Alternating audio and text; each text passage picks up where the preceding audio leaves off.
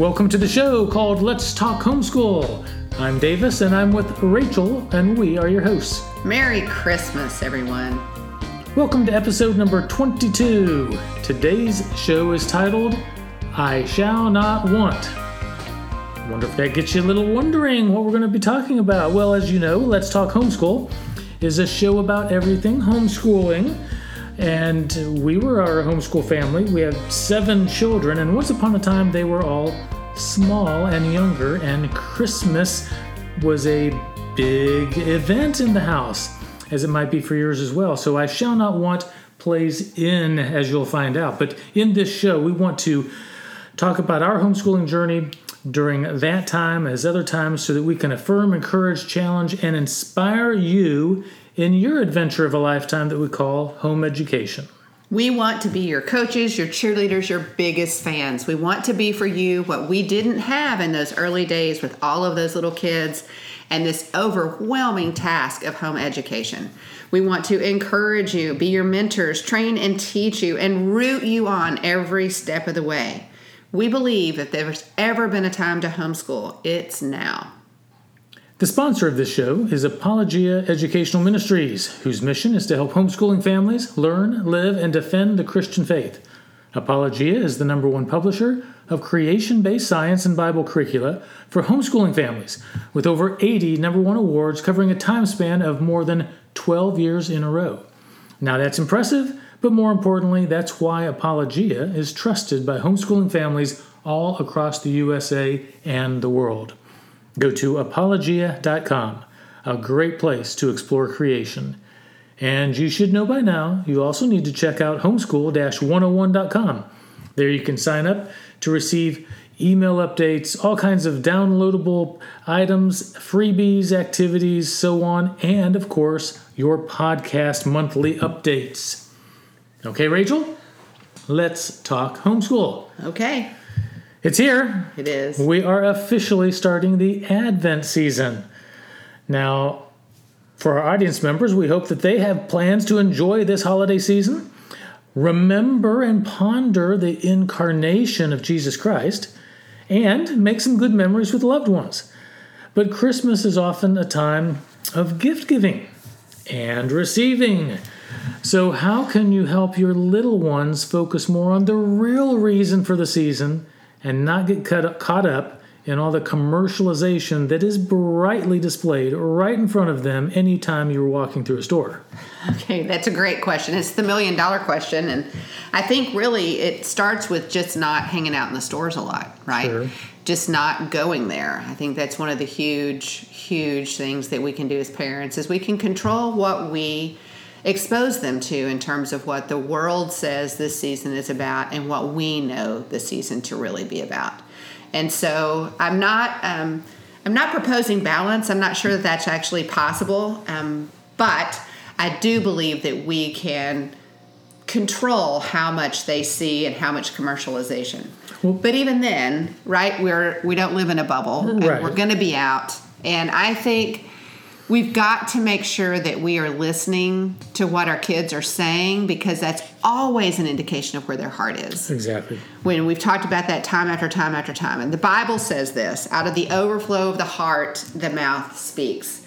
So during this season, when we are trying so desperately to get our kids to focus on God's greatest gift, His Son, the Son of God coming and taking on human flesh, that's a remarkable gift that gets sidelined in so many ways during this season. So, what our issue was during Christmas when we had all those littles was the nagging little phrase, I want. Yes. Do you remember that? I do. So, oh my goodness. Well, and, and let me back up because today's show is specifically about this one parenting tip that we want to share with our listeners today. Right. Uh, but there's many other things you can do during the Advent season. You can do Jesse trees. You can do Advent uh, candles and wreaths. You can go to worship services, uh, choir concerts. Uh, read the Bible story during your family worship time. Right. There's plenty you can do to help you focus on the incarnation and the birth of Christ. But it, as we're saying, we don't live in a bubble, and so it's almost impossible for a kid somewhere in the month of December not to say, "I want this toy. Right. I want that item. I Exactly. want this for Christmas. Exactly. And it sounds so innocent in some ways. I mean, we've all heard the whiny, I want, you know, that just that just is like Mm-hmm. fingernails on a chalkboard. But we're even talking about the maybe sounding innocent I want Right. because it's indicative of a heart condition that I believe is putting the things of the world before the things of God. Well, and with little children, that's where as parents it's so easy to see our own sinfulness. Oh my goodness. I know. Yeah. and and so and, and it can be difficult and to realize when we look in our own mirror yeah i got the same problem that my kids have Yeah. but as you're saying getting to the heart of the matter reining in this selfishness that we can all have so deeply seated inside of us because of the sin nature that we have that's what we're trying to rein in Right. with this specific tool that is best applied during Christmas, although this is something you can use all year round. Right. So, do you want to share this wonderful thing, or do you want me to? Well, I mean, you've you've built it up so much. I think there's it might be anticlimactic for our listeners, but when our kids were little and we started being inundated with the seasonal I wants from all of the kids, and I and we've talked about this before, but it, I think it's important to say here. Look, I get it. The my focus as a child for Christmas was the Sears catalog. right. I was all about what I was going to get. I was so profoundly selfish. I was a product of the commercialization of the Christmas holiday. There was no Jesus in the Christmas that I celebrated as a child. It was all about me. It was completely hijacked about what I was going to get. I was the center of the season as far as I was concerned. Oh yeah, and I remember getting, you know, covered in gifts at Christmas time. Yeah. I mean, it was when I look back at how much we got as gifts for Christmas. I mean, God bless my parents and grandparents for giving us so much, but holy cow, it it was too much if you get right down to it. it because it bred that expectation that Christmas was about me. Right, and there were no limits set on it. I mean, I, you know, you get the Sears catalog, and of course, Sears isn't even around anymore. But I mean, you get your Sears catalog, and I had it dog-eared and highlighted and circled, and you know, I went to bed at night dreaming of what was going to be under the tree. And when mm-hmm. Mom would dare to wrap another package and put it under the tree, I was sizing it up to see which oh, item in the. Sears catalog it was Tearing the corner to see if you could figure out what I mean, was it was just it. awful. Yeah. So I, I need to make sure that our, our listeners know that. Right. But I, I wanted something better for our kids. You know, when you and I went through the transition of discovering the real meaning of Christmas in our own spiritual journey, and Jesus did become the center of our celebration at Christmas time. And the kids started with the I want. I was like, oh, no, no, no, no. Right. I How didn't do we bring rein this in? yeah, I didn't want the world to steal away his presence Yes. from the whole season. And so we used the first line of the most favorite famous psalm in the Bible and perhaps the most famous passage in the Bible, Psalm 23.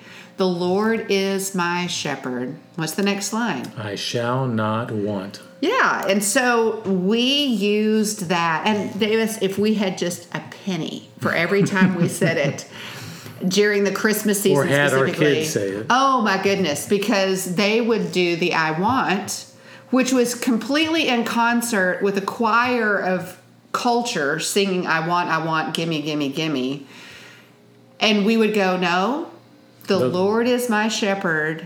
I shall not want. And we tried to get them to say, I shall not want with Right, us. the, right. The way you typically play it out is we're going along. Maybe we're walking in a store, Sure. and they see a bicycle, Right. You know, the greatest Christmas Classic. gift of all time. Classic. And they say, "Oh, mom, dad, I want that bicycle," and we would just look at them and say, "The Lord is my shepherd," and they would have this like pause and go, "I shall not want." Correct. In response, and.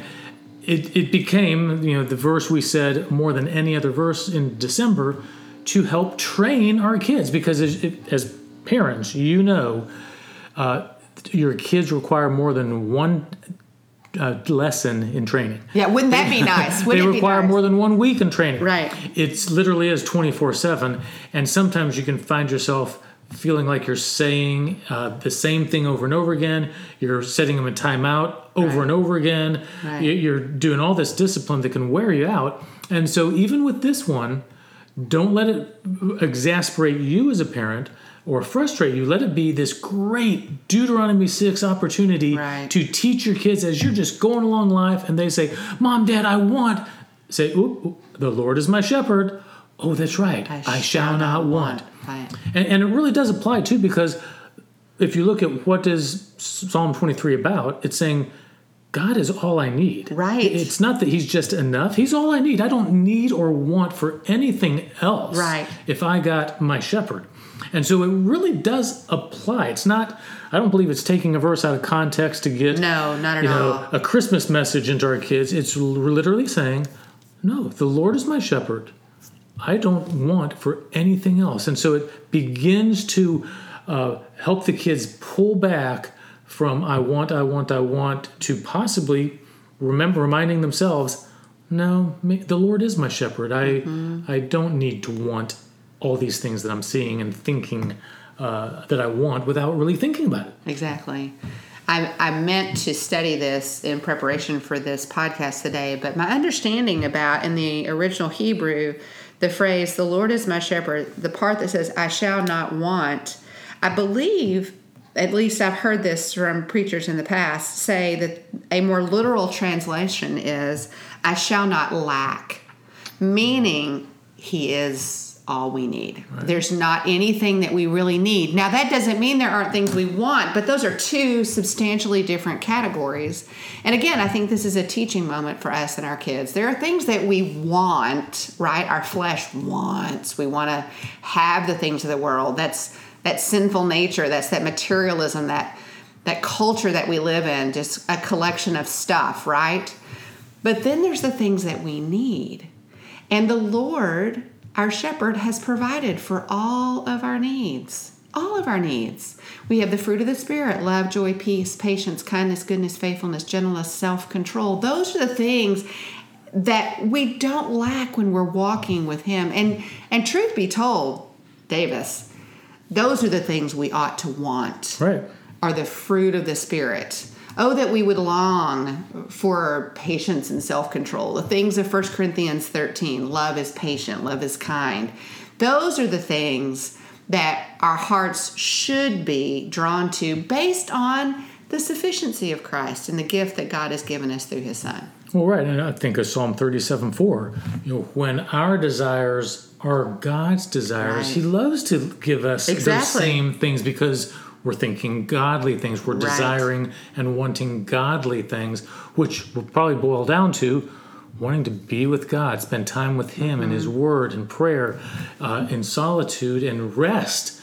Uh, Mm-hmm. All the things that are hard for us as Americans, as humans with a sinful nature. Uh, and so, with our kids, this really is a great time to train them because they're probably going to say, I want 100 times per kid or more. And it's a great opportunity then for you not to be frustrated because parenting can be hard work and tiring work and exhausting work. So if you if you take us up on this, don't use it to you know, berate your kids and say, "No, the Lord is my shepherd." Right. Use it as one of those soft teaching tools, remembering that you're teaching a little sheep Right. that's gone astray again, as we Right. all do so easily. And like Psalm 23, they need to come back to their good shepherd and remember he's the one that'll lead them by still waters and green pastures and anoint their head with oil. And that's the best for all of our kids. But you you might find yourself repeating slowly, calmly, and carefully to them, "The Lord is my shepherd," and have them say, "I shall not want," as many times as they sit, start that sentence and that conversation with, "Oh, I want, I want." Uh, and sometimes it may not even be related to a Christmas gift they want, but they want something in the house. They want a toy that their brother or sister is trying to take from them. And you can turn it into another teaching tool then. Well, and at the risk of sounding self serving, which this potentially would, I wrote a book on this. You know, I remember when we started saying this thing, the Lord is my shepherd, I shall not want. And boy, if anything ever bounced back in my own face, that phraseology did. When we saw it in our kids, this selfish wanting, especially during the Christmas season, and we sought to take it captive, the Lord was simultaneously seeking to take it captive in my own heart. Right. Because sometimes as adults, as parents, we're smart enough not to use the phraseology, right? We don't say I We want. We mask it a lot better. We mask it and we and we deceive ourselves and other people thinking that we've we're fine and we're good. But I'm here to tell you, you start saying this over and over with your kids, start helping them refocus their heart and mind on the things of God. And I really do believe you will find yourself as parents having a profound opportunity to refocus your heart and mind on the things that really matter. Oh, exactly. And the book you're referring to, of course, is How Many Times Do I Have to Tell You? And it's a compilation of 68 things you say to your kids that God is probably trying to say to you. as You know, just- ironically, this one didn't make the cut. I didn't I put know, this one in the book. And it should have been because we said it so many times. Correct. But the point is, as parents, not only do we need to take advantage of the opportunity to make sure our children are focused on Jesus this season, we need to make sure that we're focused on Jesus and the beautiful, incredible gift that God gave us in sending his son. Right. Well, and today is December 2nd, but uh, this month we actually have a few special podcasts for you. So uh, we normally post twice a month. We're actually posting several times this month with some Christmas devotionals uh, that. Uh, um, You'll just have to watch, uh, keep your podcast updated and see when they come up. But we got several for you uh, this month instead of the usual two. So, Rachel, it's time to bring this conversation to a close. Yeah, that happens. But Merry Christmas, Happy Advent to all of our listeners. Thanks for listening. We hope you'll join us again this month for some of our Christmas devotionals. If you liked what you heard today, please share it with your friends. This is Let's Talk Homeschool, and we are your hosts, Davis and Rachel Carman. We want to thank our sponsor, Apologia Educational Ministries.